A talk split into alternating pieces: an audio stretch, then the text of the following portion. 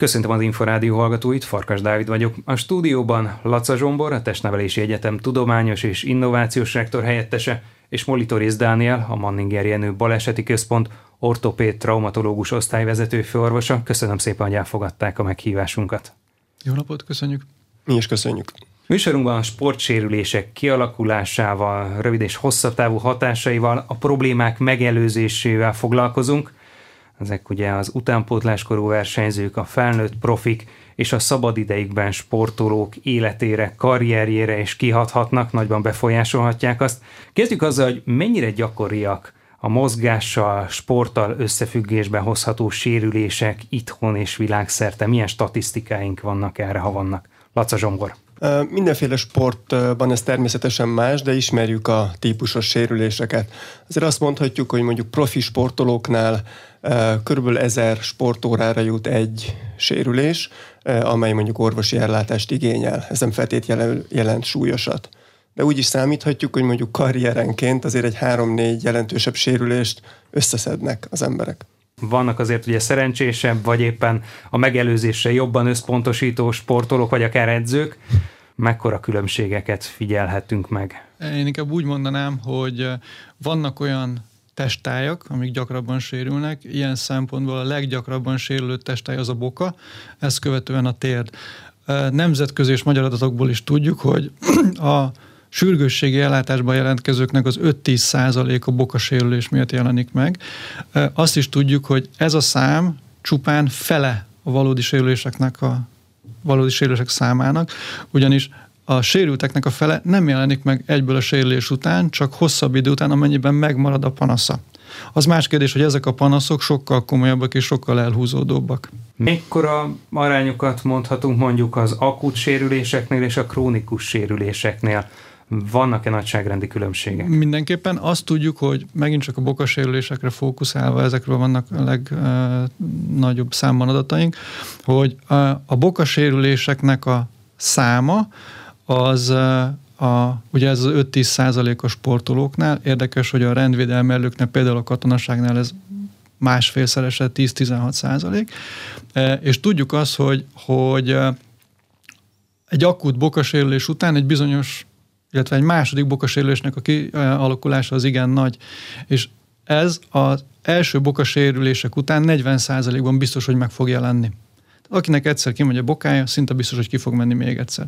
Ez az egyik dolog. A másik dolog, hogy azok, akiknek már bokasérülése volt, azok még nem érték el a 18 éves életkort. Nagyon sokan már 18 éves életkoruk előtt, vagyis még a növekedés során túlesnek egy ilyen sérülésen. Az is biztos, hogy ennek a 18 éves alatti korosztálynak már a 40%-a krónikus panaszokkal fog jelentkezni.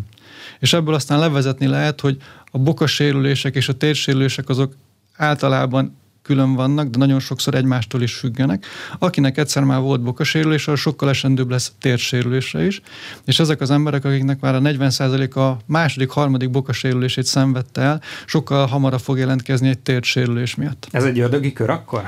Mondhatjuk. Mondhatjuk, hogy egy ilyen ördögi körömből nagyon nehéz kiszállni, és hát itt van nagyon nagy jelentősége annak, hogy ne a sérülést kezeljük, hanem hogy próbáljunk meg elé menni. Tehát az első sérülést kellene megelőzni, vagy pedig a lehető legkisebb sérülések gondolom kisebb problémát okoznak, és kisebb eséllyel van mondjuk egy kisebb sérülés után egy újabb sérülés. Igen, itt is lehet uh, párhuzamoságokat felfedezni. Én inkább úgy mondanám, hogy ez olyan, mint ugye a, az autóban a, ezeknek a különböző baleset védelmi eszközöknek a fejlődése. Ugye régen az nagy dolog volt, hogyha már volt egy légzsák az autóban, de ez még mindig csak a balesetnek a következményeit tudta csökkenteni. Ma már léteznek olyan autók, amik figyelmeztetnek arra, hogyha egy keresztirányú forgalomból valaki érkezik, tehát a sérülést nem a következmény szintén próbálja kezelni, hanem megelőzni.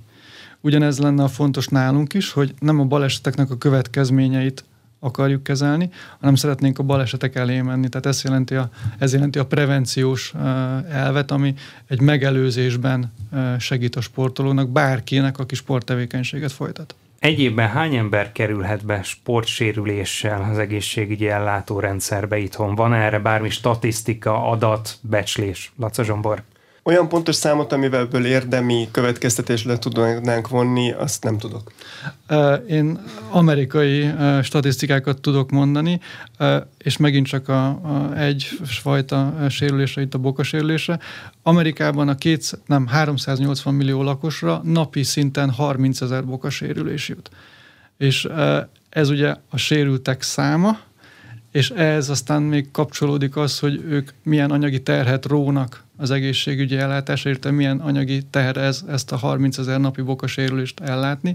Ez egy évben Amerikában, és ez egy 2020-as adat, 2 milliárd dollár. Itthon a preventív szemlélet, akár mondjuk a sporttal, mozgással kapcsolatos sérülések megelőzésének szándéka, az eszközrendszere, mennyire került előtérbe az utóbbi években, akár ebben a nehéz koronavírussal terhelt két éves időszakban, Laca Zsombor? Most, most kezdenek rádöbbenni a sportcsapatok, hogy erre szükség van.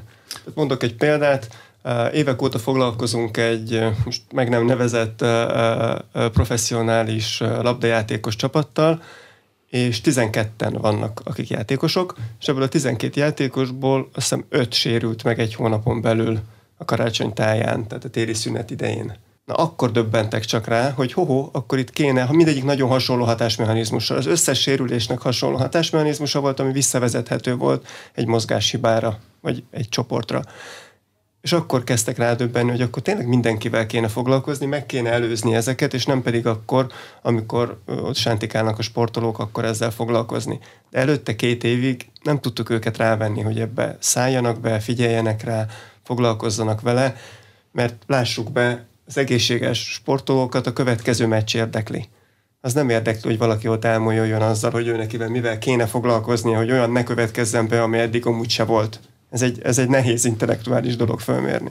Látják egyébként az okokat, hogy miért pont ebben az időszakban említette, hogy karácsony előtt nem sokkal. Addigra van már akkor a túlterhelés. akkor volt sok meccsük. Tehát a túlterhelés az elsődleges ok ilyenkor. De mondjuk egyébként évszakbeli változások vannak sérülésekben? Tehát... Sporták függő, nyilván a sízők télen sérülnek, Ez a alapvető, de... meg nyáron.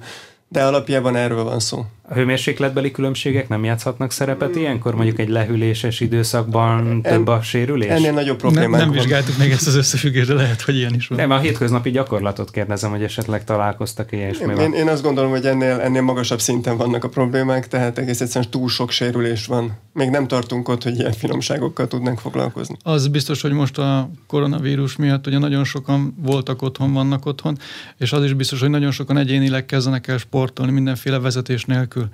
És az a fajta változás, amit ez a majdnem két éves otthonülés hozott, tehát nagyon sokan híztak meg, nem csak felnőttek gyerekek is, a mozgásvágy az ugyanúgy megvan, ha csak nem növekedett, és azzal a megnövekedett testsúlyjal kimenni és ugyanazt a fajta terhelést visszaadni vagy visszavenni, ami eddig volt, ez nem működik. Na, ennek látjuk az eredményét. Hol számít egyébként már jelentősnek, akár a mozgás újrakezdésénél egy túlsúly? Mondjuk gondolom, hogy ha két év alatt valaki felszed plusz egy kiló zsírt, az nem probléma, de hol van az a határ, amikor akár egy gyermek, akár egy felnőtt már megérzi pluszban a kihagyás hatásán túl, hogy megváltozott a teste? Nagyon könnyű lenne azt válaszolni erre, hogy ez mindenkinél egyéni.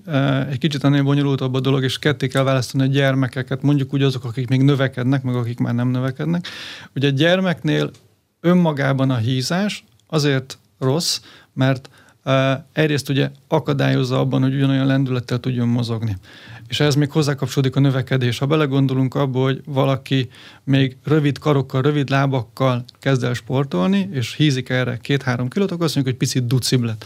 Hogyha ez a gyermek közben még nő 10-15 centit egy évben, ami abszolút normális, és ehhez hízza még ezt a mennyiséget, akkor nem csak a súly növekszik meg, hanem megnövekszik az az erőkar is, ami húzza az ő karját, lábát, és mindezek mellé, és ez a nagyon fontos ebben a koronavírussal terhelt időszakban, a koordináció egyáltalán nem került fejlesztésre.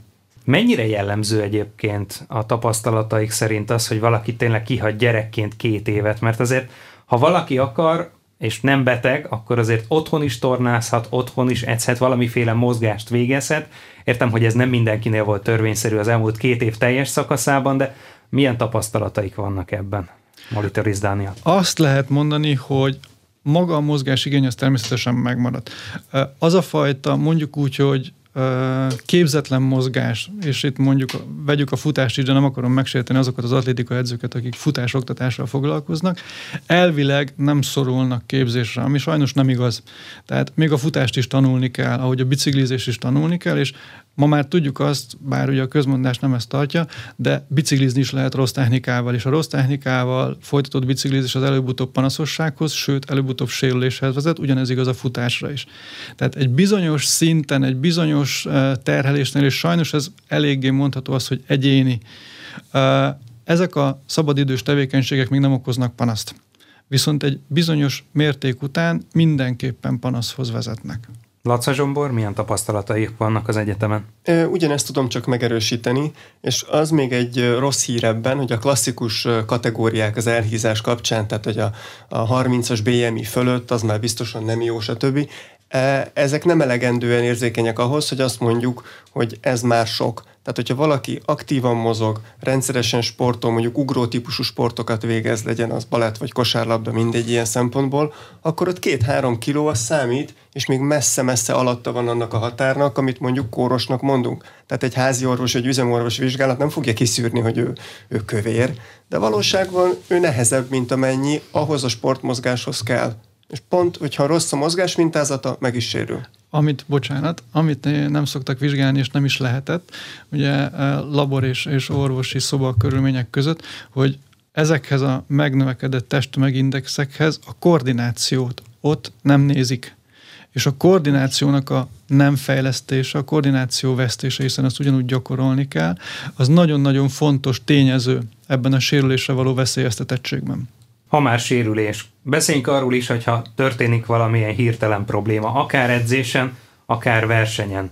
Mi az a szint, amelyet mondjuk meg kell mutatni orvosnak. Tehát nyilván egy kisebb vágott seb, vagy valamilyen kisebb ütődés nem olyan, hogy orvoshoz kelljen fordulni feltétlenül, de mondjuk traumatológusként mit tartanak olyan szintnek, hogy már mindenképpen jó, hogyha ezt orvos látja, kontrollálja, ad tanácsot, ellátja, és adott esetben tovább is irányítja, ha kell monitorizálnia. Előzőekben említett ugye százalékos eloszlás, hogy azoknak a megjelenőknek a száma még mindig csak a fele a valódi sérülteknek mutatja azt, hogy tulajdonképpen ami fáj, ami megduzzad, azt érdemes szakembernek megmutatni. Az, hogy ez egy orvos-e első körben, ez nem föltétlenül igaz, de mindenképpen fontos, hogy idézőjelben ne tartsuk magunkba a sérülésünket, tehát mondjuk valaki, mondjuk el valaki önnek, aki ezzel már foglalkozott és ért, ugyanis ezeknek az első sérüléseknek a gyógyulása az valamennyi idő, ami mondjuk úgy, hogy nagyon gyorsan elfelejtődik. Viszont nem biztos, hogy szövődmény nélkül marad. Például visszatérve az általunk két nagyon fókuszált uh, ízületre, a bokára és a térdre, azt mondhatjuk, hogy minden boka meggyógyul, csak nem mindegy, hogy hogy. Mert Utána kialakul egy úgynevezett kényszermozgás, ami már beszűkült mozgás funkcióval jár, de én ezt nem veszem észre. Ez kisebb teljesítménnyel jár, ezt én szintén nem veszem észre. Én csak azt veszem észre, hogy hirtelen többet kellett lépnem ugyanannak a méternek a megtételéhez. De az, hogy ez milyen következményekkel járt a későbbiekben, ezt én nem biztos, hogy érzem. Tehát, hogyha én az első sérülésemmel, ami lehet akármilyen bagatel, szakemberhez fordulok, ő adhat nekem olyan jó tanácsot, mind a kezelésre, mind a rehabilitációra vonatkozóan, itt a kezelést meg is a rehabilitációt majd el kell választani egymástól, ami ezeket a következményes panaszosságokat és a sérüléseket tudja megelőzni. Összességében az egyetemen hogyan változott, ha változott bármiféle irányelv vagy az oktatásban, mennyire fordítanak az edzőképzésben plusz energiát arra, hogy a megelőzés fontosságát hangsúlyozzák, és ezt a szemléletet akár mondjuk a testnevelési egyetemen tanulókban minél inkább átültessék, Laca Zsombor. Most van egy új kurikulumunk, az angol nyelvű edzőképzést most vezetjük be, abban már eleve hangsúlyosabb ez a terület, úgyhogy erre egyre több erőfeszítést teszünk, illetve most már örömteli, hogy a Szemövesz Egyetemmel is együtt dolgozunk, tehát a gyógytestnevelésben, illetve a gyógytornaképzésben is két korábban, hogy is mondjam, egymás nem nagyon támogató terület is most már együtt dolgozik, tehát azt tudom mondani, hogy, hogy ez szépen terjed, illetve azért is fontos ez, mert vannak szakemberek, tehát orvos az egy limitált számban elérhető, és az nem elvárható, hogy minden egyes öt sportoló gyerek mellett legyen azonnal elérhetően egy orvos, aki megnézi. De ha van olyan gyógytornász, akár gyúró, sportrehabilitációs szakember, gyógytestnevelő, tehát bárki, akinek valamilyen képzése van, az, az alapvető kérdésre választ tud adni. Én azt szoktam nekik tanítani, hogy egy dolgot kell eldönteniük, hogy vagy majd elmúlik, vagy orvoshoz kell vele menni. És erre az egyre figyeljenek. És az, hogy majd elmúlik, az olyan egyszerűnek hangzik, de az sem mindig triviális. Tehát az is például egy ökölszabály, hogy mondjuk első komolyabb sérülést mindenképpen meg kell mutatni orvosnak. Tehát az ember életében első derékfájásával menjen orvoshoz. Mert, mert fontos, mert meg kell nézni, ki kell vizsgálni, hogy miért van. Aztán, amikor már 67-szer jön, akkor már nagyjából tudja a beteg is, hogy mit kell vele csinálni, sőt, jobban tudja, mint az orvos, de az elsőt azt nem szabad elbagatelizálni. Ha mégis, akkor mi a teendő? Tehát, hogyha valaki mondjuk azt veszi észre, hogy ha bár mondjuk nem nagyon súlyos, de mégis van valamiféle problémája a térdével, a könyökével, vagy éppen a bokájával, mielőbb szakorvost? Mielőbb szakorvos, és meg kell keresni azokat a szakorvosokat, akik az ilyen típusú betegségekkel foglalkoznak, meg sérülésekkel, mert azért azt is lássuk be, hogy ezeknek egy nagyon kis része kerül mondjuk kés alá, tehát műtétre. És hogyha mondjuk a helyi, de erről a kollégám jobban tud beszélni, traumatológiára érkezik, és az a fő kérdés, hogy menjen el műtőbe vagy nem, akkor nyilván nem. De ez nem jelenti azt, hogy azzal nem kell foglalkozni. De, de ha már műtőbe kell menni, akkor már eléggé komoly a probléma. Én úgy gondolom, hogy, hogy ennél sokkal, de sokkal előbb kell gondolkodnunk. Az a fajta képzési szemlélet, amit most bevezetni igyekszünk, illetve bevezetés alatt áll a, a testnevelési egyetemen, hogy azok a szakembereket, azok a szakemberek, akik ott képződnek, azok tudják azt, hogy bármilyen mozgás, amit oktatnak, abban nem csak az eredményességre kell törekedni, hanem a sérülés megelőzésére és a panaszosság megelőzésére. Ezek olyan szakemberek lesznek, akikhez lehet azzal fordulni, hogyha nekem valamilyen panaszom van a mozgásban, az esetleg csak egy rosszul megtanult mozgásminta, vagy pedig már egy olyan mozgásminta, ami valamiféle panaszosság hátterében leledzik, illetve ez a, a következménye, és akkor ez a szakember tudja mondani, hogy jó, akkor menjen gyógytornászhoz, menjen orvoshoz. Nagyon fontos ugye ez a képzés, és nagyon fontos az, hogy ha belegondolunk abba, hogy egy tornateremben egy testnevelő tanár 30-34 gyerekkel áll szemben egy óra alatt, és mind a 34-nek kell vizsgálni a mozgását, nem csak eredményesség, de sérülés, megelőzés szempontjából, akkor kijelenthetjük, hogy ez lehetetlen. Na, ebben van egy nagyon nagy változás, nem csak nálunk, de uh, világszemléletben is, hogy olyan rendszereket igyekeznek, igyekszünk kidolgozni, ami segít a testnevelő tanároknak mi célunk, távoli célunk az lenne, hogy legyen mondjuk egy olyan mozgásfigyelő rendszer minden tornateremben, ami egy halszemként ott van a falon, és nézi a gyerekeknek a mozgását, és bizonyos mozgásjegyekből információt tud küldeni a testnevelő tanárnak, hogy a harmadik sorban a tizedik gyerek, akit én különben nem veszek észre, mert éppen nem ráfókuszálok, olyan lépésekkel fut, hogy az előbb-utóbb panaszossághoz fog vezetni olyan módon ül, hogy az előbb-utóbb mozgás problémákhoz, panaszossághoz fog, fog vezetni. Tehát egyfajta szemléletváltás történik, mind a képzés során, mind pedig hál' Istennek ugye a, a technikai fejlődés során. Tehát azóta, hogy rendelkezésünkre áll nagysebességű adatátvitel 5G rendszerek eh, révén, illetve egyre többet mondják, és egyre többet használják a mesterséges intelligenciát, mint megfigyelő és nagy eh, adatokkal dolgozó rendszert. Mi ezeket szeretnénk bevinni olyan szinten a mozgás megfigyelésbe, illetve a mozgás oktatásba, hogy ezekből ezek a szakemberek szintén kapjanak információkat, és ezek alapján tudják segíteni a eh, gyermekeket, vagy bárkit, aki sportol. Egyébként ennek az első két eleme az már kész is van.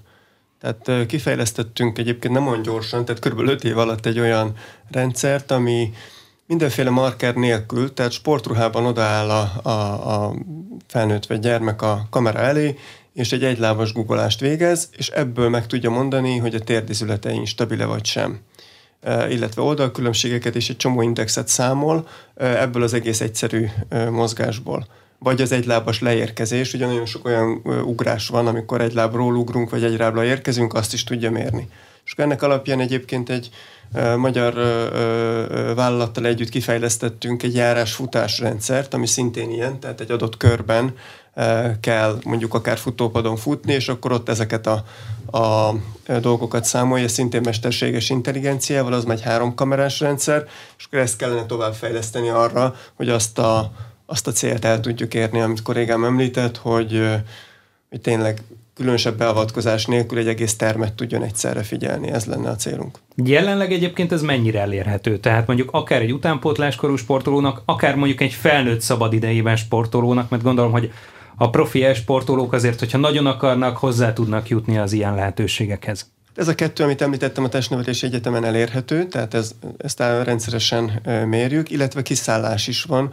Pont a tegnapi napon volt az egyik foci akadémián egy kiszállásunk, ahol az érzékeny sportolókat végigmértük, tehát ilyenekre is, vagy akár ilyen családi napokra, sportnapokra, tehát ezt szabadtéren is lehet mérni.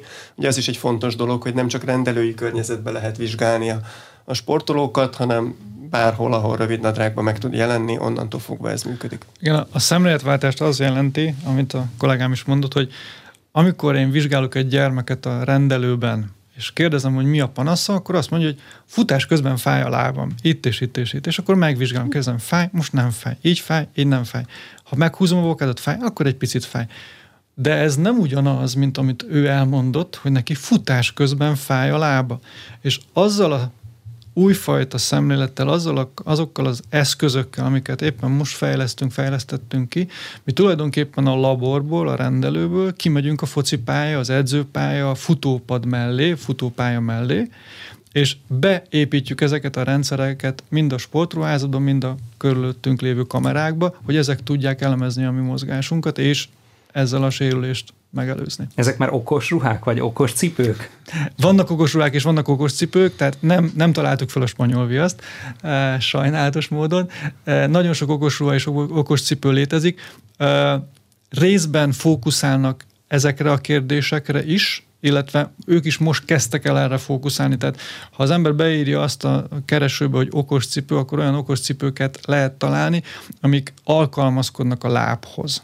Vannak olyan okos cipők, amik megszámolják, hogy hányat, milyen hosszat léptünk, közben még azt is meg tudja mondani, hogy mennyit ütött a szívünk, sőt, még azt is meg tudja mondani, hogy esetleg mi egy agyvérzés vagy agyérelzárodás utáni állapotban vagyunk, amire azt mondjuk, hogy igen, ezen a vonalon indultunk el, de mi hozzátesszük még azt is, hogy nem csak egy lezajlott eseményt követünk, hanem egy lépéssel a sérülés elé megyünk a profi sportban mennyire kezd beáramlani ez a lehetőség, milyen okos eszközök, okos felszerelések vannak jelenleg, amelyek akár itthon is elérhetők az élsportolóknak. Laca Zsombor. Különböző vérnyomásmérők, pulzusszámlálók vannak, ezek elterjedtek, ezekről nem is kívánok beszélni, de ezen kívül például a mozgást elemzők, azok már sokkal nehezebbek, sokkal bonyolultabb technológiát igényelnek, illetve sokkal nehezebb kiszedni belőlük a, az információt és ezért örömteli például, hogy van egy kis angol cég, akikkel régóta kapcsolatban vagyunk, akik kifejlesztettek egy olyan talbetétet, ami sícipőbe tehető,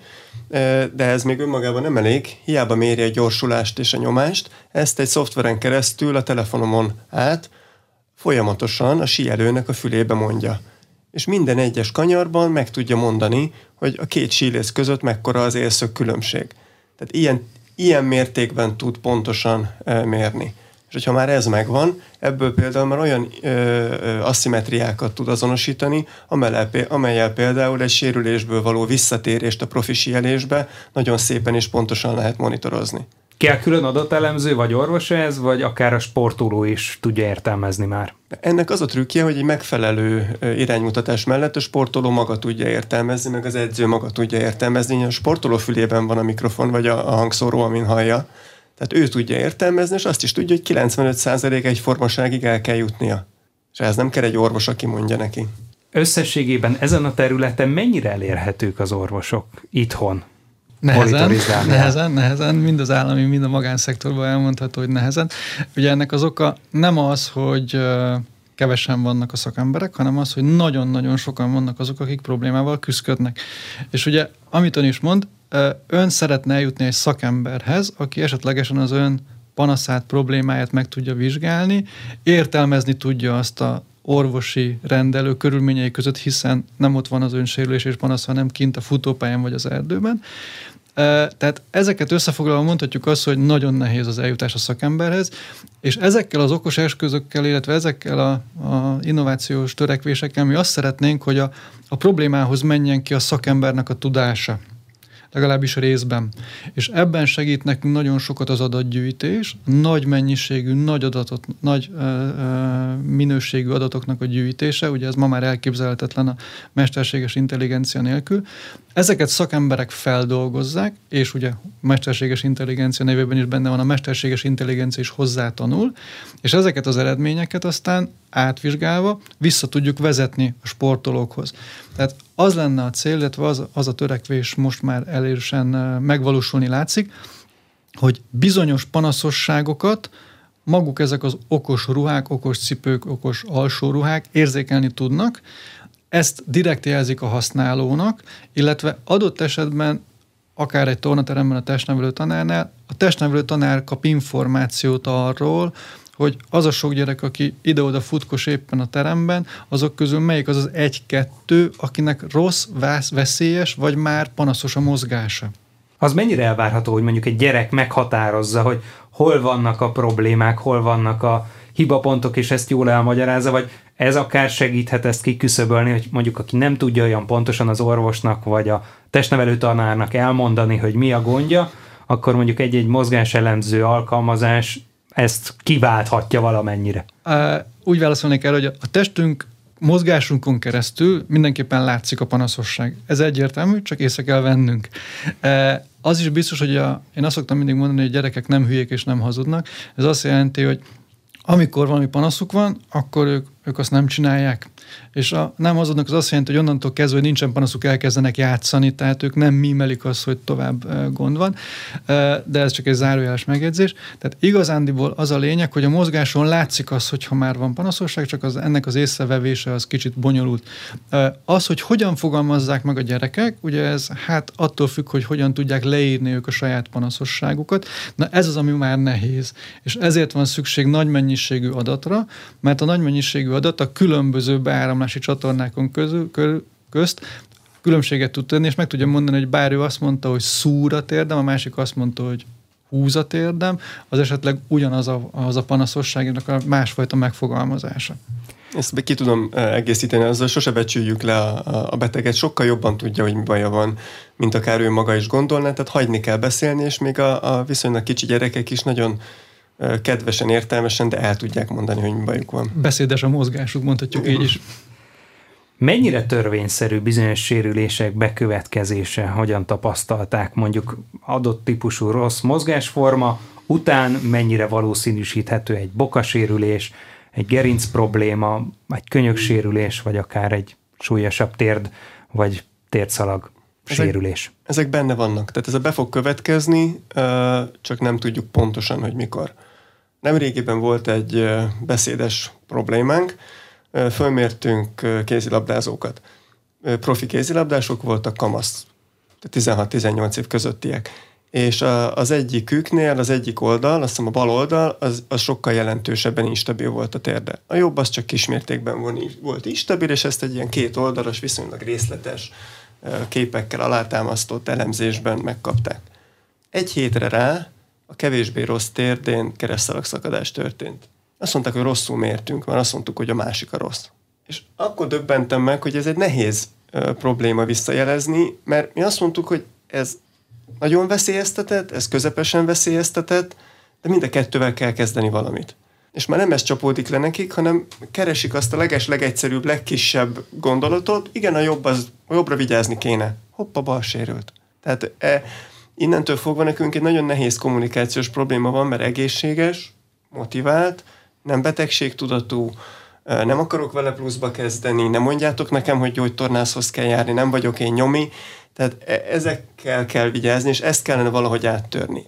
Egyébként ez egy komoly gátja az összes ilyen prevenciós szemlélet elterjedésének. A gyógytorna mennyire kulcsfontosságú ebben? Lassan már minden profi sportolótól hallani azt, hogy de egyébként mellette jár gyógytornászhoz heti egyszer, kétszer, háromszor. Nagyon nagy, nagyon nagy jelentősége van. Azt szoktuk mondani, és régebben ez gyakori volt, hogy hát nézzem meg egy-két YouTube felvételt, hogy hogyan kell tartani a hátát, milyen gyakorlatokat végezzen, és akkor majd segít.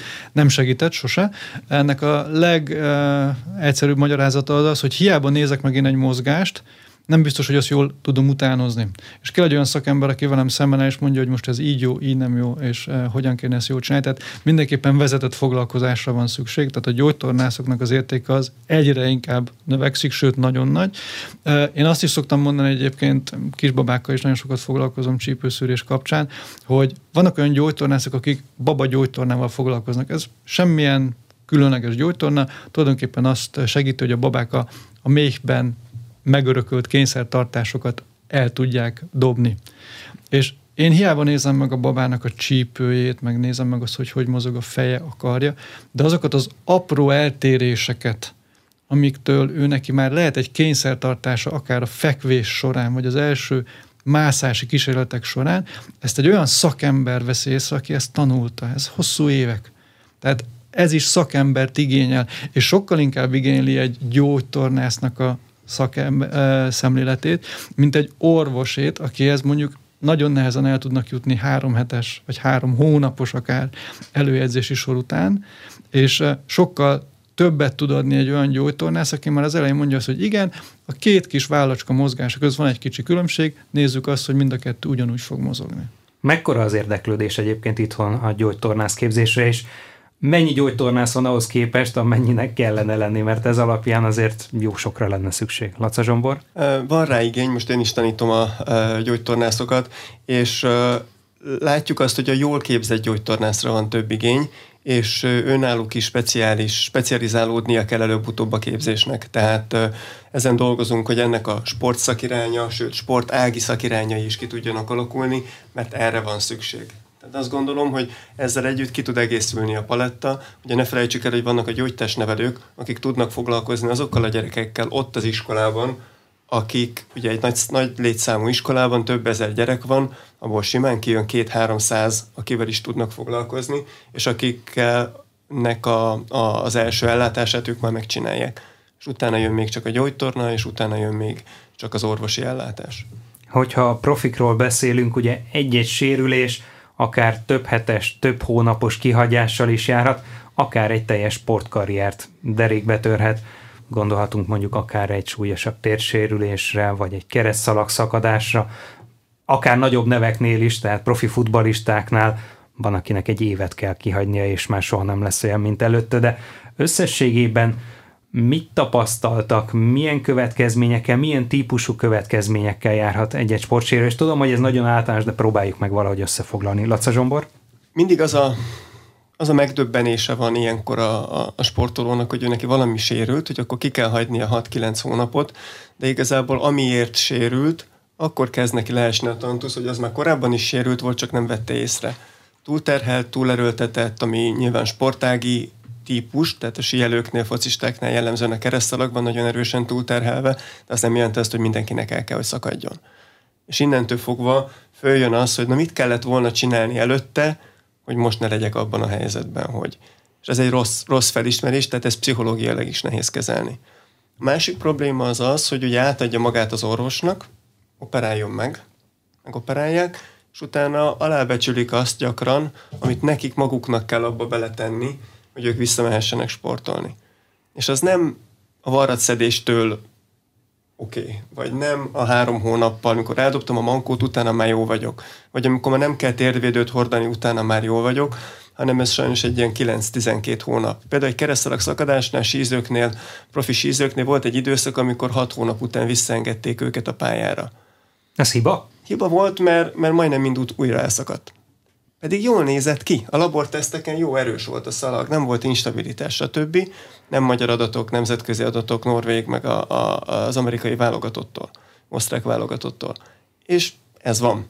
Mit kell csinálni? 9-12 hónapig menni, amiben az utolsó 3-4 hónap már szinte teljes körüledzés, és csak egy dologra figyelnek, hogy mind pszichológiailag, mind funkcionálisan megvan-e az az érzés a sportolóba, hogy mind a két oldal teljesen egyformán terhelhető. Mert ha nem, akkor újra fog sérülni. monitorizálnia? Én avval egészíteném ki, hogy tehát amikor ugye ilyen baleset során bekerül hozzánk a beteg sportoló, tehát nem beteg, csak sportoló, de sérült, és ugye megoperálják, akkor van egy gyógyulás, és utána egy rehabilitációs fázis. És azt gondolták régen, hogy az a rehabilitációs fázis, ez a második héttől a nyolcadik hétig tart, és befejeződik. De ez nem egészen így van. Ezt most már inkább úgy mondanánk, hogy ez olyan, mint a fehér fog és a fogmosás, tehát ahhoz, hogy nekem a, a fogam fehér legyen, ugye először meg kéne úgy mosnom, hogy az fehér legyen. És akkor utána nem dőlhetek hát, hogy jaj, de jó, fehér lett a fogam, mert utána vissza fog sárgulni.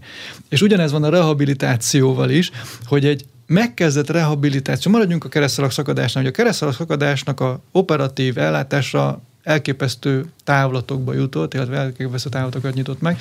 Most már azt mondják, hogy meg lehet azt tenni, hogy egy, egy, egy versenyidőszakban a sportolónak csak a versenyre beültetünk egy pót szalagot, ez egy műanyag szalag, nevezhetjük így nagyon leegyszerűsítve, csak arra az egy versenyre.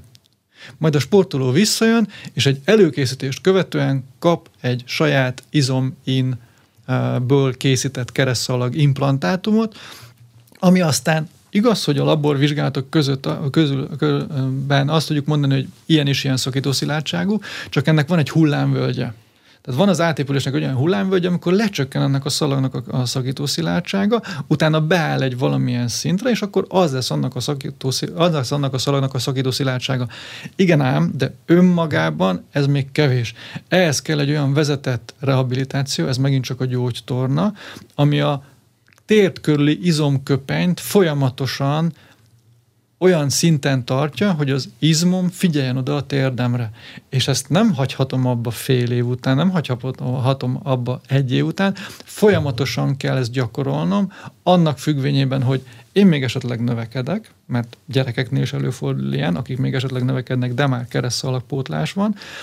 Felnőtteknél mindenképpen, ők is nem növekednek, viszont adott esetben változhatnak a körülmények, ne adj Isten nagyobb testsúlyjal kell dolgozniuk. Tehát nem mindegy az, hogy ez az adaptált gyógytorna, ez ott van-e vagy nincs. Ha nincsen, és nagyon fontos, egy jól megoperált keresztszalag egy idő után nem fáj. Tehát amikor én fölkelek reggel, nem biztos, hogy azzal a tudattal kelek fel, hogy ja, nekem másfél évvel ezelőtt volt egy keresztszalagom, és ma is oda kell figyelnem, hogy hogy megyek le a lépcsőn. De van, akinek öt év után is fáj, tudok ilyet. Igen, ez is előfordul, tehát egyénenként változik. A lényeg az az, hogy mindenképpen, mint ahogy a fogmosással, ezzel is idézőjelben a napi szinten kell foglalkoznunk. Igen, és azt tenném még hozzá, hogy ez a sportrehabilitációs szakasz, az azért az alul kiszolgált Magyarországon is, akkor szépen mondtam. Tehát gyakorlatilag az, hogy műtét, posztoperatív ellátás, gyógytorna, az, az viszonylag jól le van fedve, és, és jó szakemberek ügyesen dolgoznak vele, de amikor ők elengedik, és azt mondják, hogy most már mehet dolgozni, tud autót vezetni, öltözködni, élni, és nem fáj, és nem dagad, akkor azt mondja, hogy hát az egészséges. De ez nem azt jelenti, hogy másnaptól fogva 200 kilóval a hátán Google. Itt a kettő csak... közötti részt az bizony át kell hidelni, és ehhez nem csak egészségügyi és nem csak sportszakemberek kellenek, hanem olyanok, akik egy személybe tudják ezt a kettőt. Na itt van feladatunk, amit be kell pótolni. Volt olyan sportoló, gyakorlatilag a nevét is kimondhatjuk, nem titok, Márton Anna, kardvívó, aki előső keresztszalag szakadással dolgozott hónapokon keresztül még azért, hogy ott lehessen a Tokiói olimpián, mert hogyha megműtötték volna, akkor biztosan lemaradt volna az ötkarikás játékokról. Egyéniben negyedik lett, tehát komoly eredményt is elért, és gyakorlatilag az addig vezető úton is voltak sikerei. De gondolom, hogy ez egy nagyon speciális helyzet, hogy egy sportoló úgy dönt, hogy az olimpia érdekében egy viszonylag súlyos, vagy mondhatjuk, hogy súlyos sérülésnél is folytatja a munkát, és majd csak később vállalja a műtétet. De összességében mennyire fordulnak akár a sportszakemberekhez tényleg ilyen határeset feladatokkal, vagy ilyen nagyon nehéznek tűnő, kívülről nehéznek tűnő feladatokkal sportolók, edzők, hogy na valahogy ezt oldjuk meg. Laca Zsombor. Kiváló példa volt, és nagyon örülök, hogy felhozta, ugyanis ö, talán szakítani kéne azzal a szemlélettel, hogy azért operálunk, mert elszakadt. Tehát nagyon sok esetben azért, mert elszakad, nem föltétlenül kell megjavítani. Azért kell operálni, mert instabil. Ha instabil, valamikor nagyon instabil egy térd, úgy, hogy a keresztszalag úgy nagyjából egyben is van. És fordítva is van, valamikor teljesen elszakad, és a stabilitása, különösen, hogyha egy sportmozgást nézünk, különösen, hogyha egy célt keresünk, az meg megvan. akkor ezt nem, nem érdemes megoperálni. És erre vannak sajnos számok, és ezeket a számokat nem szokták szeretni a, a elsősorban műtéti megoldás kereső kollégáim, és ez pedig az kettő, ami, ami fontos. Az egyik az az, hogy az összes elszakadt keresztalagnak nagyjából a 40%-a sem ennyit nem lesz jobb azzal, hogy megoperáljuk, és ez nem az orvos hibája, tehát nem azért, mert ő megoperálta, hanem mert olyan az anatómia, hogy arra ott úgy egy olyan pótolt szalaggal nem lesz jobb a helyzete. Nincs is rá szükség, í- így értve nincs rá szükség. A másik szám az sajnos egy rosszabb üzenet, azt csak most tudjuk már több tíz évnyi kutatás után, hogy ha egyszer volt egy karaszszalag sérülés, akkor utána függetlenül, hogy pótoljuk vagy nem, biztos, hogy gyorsabb lesz a porckopás. Tehát a 10-20 éves távlatban, vagy 30 éves távlatban nézünk, akkor sajnos azt a típusú gyorsabb kopást, sérülékenységet, azt nem tudjuk megelőzni egy műtéttel. Tehát nem azért kell megoperálni, hogy azt megelőzzük, hanem azért, hogy az instabilitást csökkentsük. Monitorizálni? Igen, tehát visszatérve, ez nem egy komoly teljesítmény volt, egy fantasztikus teljesítmény volt, egy sérülés után így tudott valaki teljesíteni az olimpián, tehát minden elismerésünk. Két szempontból is, és csak szakmaiakat mondok, egy sérüléssel a fölkészülés során használt, alkalmazott rehabilitáció, és itt csak is kizárólag gyógytornáról beszélünk, hiszen nem operálták meg. Ő neki folyamatosan oda kellett figyelni, hogy a lépései során ne sérüljön meg abban a nagyon fontos pillanatban, abban a nagyon fontos meccsben, és még teljesítenie is kellett. Tehát ez is azt mutatja, amiről mi is beszélünk, hogy az a fajta koordináció fejlesztés, az a fajta koordináció vezetés, az tulajdonképpen minden pillanatban ott kéne, hogy legyen. Ezzel tudunk javítani. Visszatérve a kérdés elejére, tulajdonképpen nagyon sok sportoló keres föl minket olyan problémákkal, hogy bár van egy fájó könyöke, és az mondjuk fáj most egy hete, de két hónappal ezelőtt kezdődtek az első panaszok, viszont a tavasz végén van még egy fontos verseny. És az ember ott áll két part között, az egyik oldalon azt mondanám egy egyszerű, nem sportoló embernek, hogy na, ragudjon, ezt így nem lehet tovább folytatni, mert nem fog tovább működni a könyöke, fájdalmas lesz. A másik oldalon ott van, hogy de a hétvégén válogató verseny van, ami eldönti nem csak az én, de a csapatom sorsát is. És itt kell egy jó döntést hozni, és pontosan nekem is van most egy ilyen 18-19 éves forma lány paciensem, akinek egy instabil könyöke van. Ez a lány röplabdázik, és neki nagyon nem mindegy, hogy leáll a röplabdával, vagy nem. Az, hogy milyen rehabilitációval engedik részben terhelni, vagy nem engedik részben terhelni. Adott esetben meg lehetne operálni, de biztos, hogy magától a műtéttől eleve kiesne ebből a mostani versenyszezonból. Az is biztos, hogy bár az eredeti problémáját meg lehetne oldani, stabilá lehetne tenni a könyökét, de ez egy akkora beavatkozás, hogy biztos, hogy a könyök mozgásának a beszűkülésével fog együtt járni. Tehát nem tudom egyértelműen azt mondani, hogy operáljuk meg. Ilyenkor Tehát, kell alternatív szabad. módszereket keresni. Ilyenkor alternatív módszereket keresni, nem ilyenkor kell a, a mindennapi edzésbe betenni azt a folyamatos rehabilitációt, rekreációt, gyógytornát, amit megmondhatjuk teljesen nyíltan, képtelenek vagyunk minden másodpercben felügyelni. Nem tudjuk. És ebben segít nekünk, ebben segítenek azok a fejlesztések, amik egyre inkább megfoghatóak, eddig talán csak fikciók voltak, de egyre inkább megfoghatóak, hogy a ruhánk, a kamera a falon szól, hogyha ezt most nem úgy csináljuk, nem jól csináljuk. Tehát nem csak a sportsérülések, bármilyen sportsérülésről legyen szó, de most maradjunk a térni a bokánál, megelőzésében van szerepe ezeknek az innovációknak, hanem a rehabilitációban, tehát egy elszenvedett sérülés után azt objektívan megmondani, és talán az a legnehezebb kérdés, amit mi kapunk feltéve, hogy, és doktor úr azt mondja meg, hogy mikor mehetek el visszasportolni. Nagyon nehéz. Írtózatosan nehéz, hiszen nem tudom azt, hogy ő hányat edz egy héten, egy nap, az mennyi időt vesz igénybe, az milyen igénybe vette, nem tudom. De az ő mozgása, az árulkodik arról, hogy most még koncentrál, fókuszál a mozgására, most pedig már kezd elfáradni. Na, ezeknek az észrevételében segítenek ezek a fejlesztések. Nyilván messzire vezet, de egyáltalán nem mindegy, hogy a beteg és az orvos közötti kommunikáció milyen, és egyáltalán mennyire van idő, Igen. mert gondolom, hogy végtelen számú kérdést feltehetne a beteg, illetve akár az orvos és a betegnek, hogy pontosan lássa, hogy mi hogyan valósítható meg. De beszéljünk még arról, hogy nagyjából a fiatal, az utánpótláskorú sportolók mekkora aránya nem jut el a profi karrierig, vagy a felnőtt sportig, azért, mert mondjuk tinédzserként vagy még előbb megsérül. Nagyon, bocsánat, biztos fogja mondani a kollégám is, amit én, én tudok így statisztikákból, az 70% nem jut el. Tehát 10 gyerekből 7 biztos, hogy nem jut el a profi sportoló karrierig, ráadásul úgy, hogy nagyon sok energiát, és ez mindenfajta energiát, tehát idő, odafigyelés, anyagi energiát fektetnek be abba, hogy a gyermekből profi sportolót csináljanak, és 10 gyerekből három inkább kevesebb jut el oda, hogy ez számára egy eredményes megélhetést is uh, hozzon, és ez a három is úgy jut el, hogy ők már túl vannak sérüléseken. Laca Zsombor? Ez, ennél az egy jóval kisebb szám az összes sportolóhoz képest, tehát ennek mi az alapja ennek a tíznek? Nem, ez, ez, egy, ez egy egyszerűen olvasott statisztika volt, tehát egy ilyen nagyon uh-huh. nagy számok alapján ez a, a 30% az, aki, aki képes megélni abból, amit úgy gondolnak az elején, hogy majd profi sportolóként fogja csinálni, ha jól értelmeztem, erre vonatkozott a kérdés. Tehát, hogy, hogy azok a sportkarrierek, amik megtöretnek, uh-huh. az, az, az tíz esetből hát több, mint a fele. Igen, ez, ez, egy, ez egy nehéz döntés, és különösen azokban a sportágakban, ahol hosszú ez a karrier, meg lassan alakul ki, ott végképp nehéz e, ebben dönteni. Például vitorlázókkal foglalkozom, és ott, ott olyan 30 éves korukra kerülnek oda. De most egy 30 éves ember, házas, gyermeke van, professzionálisan ebből él, utazik a világban folyamatosan, tehát ez egy nagyon nagy döntés, hogy ezt bevállalja-e.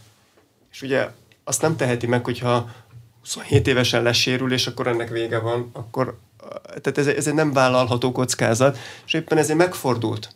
Tehát régen azért nagyon úgy volt, hogy hát vagy sikerül neki, vagy nem. Lesérült, kiesett, jön a következő. Ez most fordítva van, most azt kell elérni, hogy senki ne sérüljön le annyira, hogy az a karrierjét gátolni tudja, tehát ezt a tényezőt, vagy ezt a kockázatot, ezt minimalizálni kell. Ezen dolgozunk még van előttünk feladat. Az elmúlt két évet gyakorlatilag meghatározta a sportolók életében is a koronavírus járvány. Milyen tapasztalataik vannak, hogyan hat egy koronavírus fertőzés egy sportolóra, gondolom az sem mindegy, hogy éppen melyik variánssal fertőződött meg, mikor, kapott-e oltást, nem, de milyen összességében megfogalmazható tapasztalataik vannak? Igen, sokat foglalkoztunk a plazmaterápia kapcsán sportolókkal, és itt is köszönöm nekik, akik az első időkben különösen arccal névvel vállalták, hogy plazmát adnak azért, hogy mivel már átestek a betegségen, ezért segítsenek másoknak. Ez egy nagy segítség volt az egész társadalomnak, biztatást is adott egyébként, de de aztán később sorban kiderültek azok a problémák, hogy bizony egy sportoló, aki ugyan könnyebben átvészeli a betegséget, de sokkal könnyebben elkapja, tehát nagyon nagy százalékban elkapták. Ma már tudjuk azt, hogy sokat szorra is el tudják kapni ezt a betegséget, a fene vinné el, és igen, megterheli a szervezetet. Tehát ez nem olyan, mint egy influenza, amelyen átestünk, meggyógyultunk, és akkor köszönjük, meggyógyultunk, hanem úgy néz ki a legfrissebb adatok szerint, hogy ott kering a vérben tovább nagyon alacsony koncentrációban az élő vírus sok emberben, és vissza tud fertőzni. Tehát innentől fogva egy sportolónak is kifejezetten fontos, hogy, hogy ezt kordában tartsa, ne kerüljön elő. Most a tudásunk körülbelül idáig tart. Tehát azt látjuk, hogy van egy fokozott kardiológiai kockázat, azt is tudjuk, hogy ezzel ellen mit kell tenni, tehát vannak olyan protokollok, hogy laborvizsgálattal, illetve szívultrahangos, illetve sportkardiológiai vizsgálattal ezeknek a túlnyomó többsége kiszűrhető, és megállapítható az a pont, amikor a, a sportoló visszamehet az, az aktív sportolásba. Monitoriz Dánia. De ez nem elegendő. Igen, igen, igen, igen. Az akut ellátásban, ami egyértelműen markáns különbség két évvel ezelőtti állapotokhoz képest, és ezt a szülők, a gyerekek is maguk elmondják, sokkal több lett a kövér gyerek. Tehát a mozgás hiányától, attól az izoláltságtól, hogy be voltak zárva, rosszabb esetben egy szobába, jobb esetben egy házba kertel, de a mozgás mennyisége csökkent, sokkal több lett az olyan gyermek és felnőtt, aki, aki túlsúlyjal küzdik. Mindenképpen ugye a mozgás igénye az nagyon magas. Nagyon sokan térnek úgy vissza a mozgásba, hogy azt gondolják, hogy azt a fajta mozgást úgy tudják folytatni, mint ahogy két évvel ezelőtt ledobták, e, ekkor jönnek azok a sérülések, amikkel jelentkeznek. E, nagyon sokan jelentkeznek gyermekek olyan ortopéd problémákkal, e, gerincferdüléssel, ahol azt mondjuk, hogy nem, nem logikus, hogy kialakuljon a gerincferdülés. És tulajdonképpen attól a két év otthon a számítógép előtt eltöltött gubbasztásból alakul ki nem csak egy hanyagtartás, mert nagyon gyakran ezt is összekeverik, hanem egy igenis gerincferdülés alakult ki, tehát egy post-covid gerincferdüléses gyerek populáció is van, akikkel foglalkozni kell.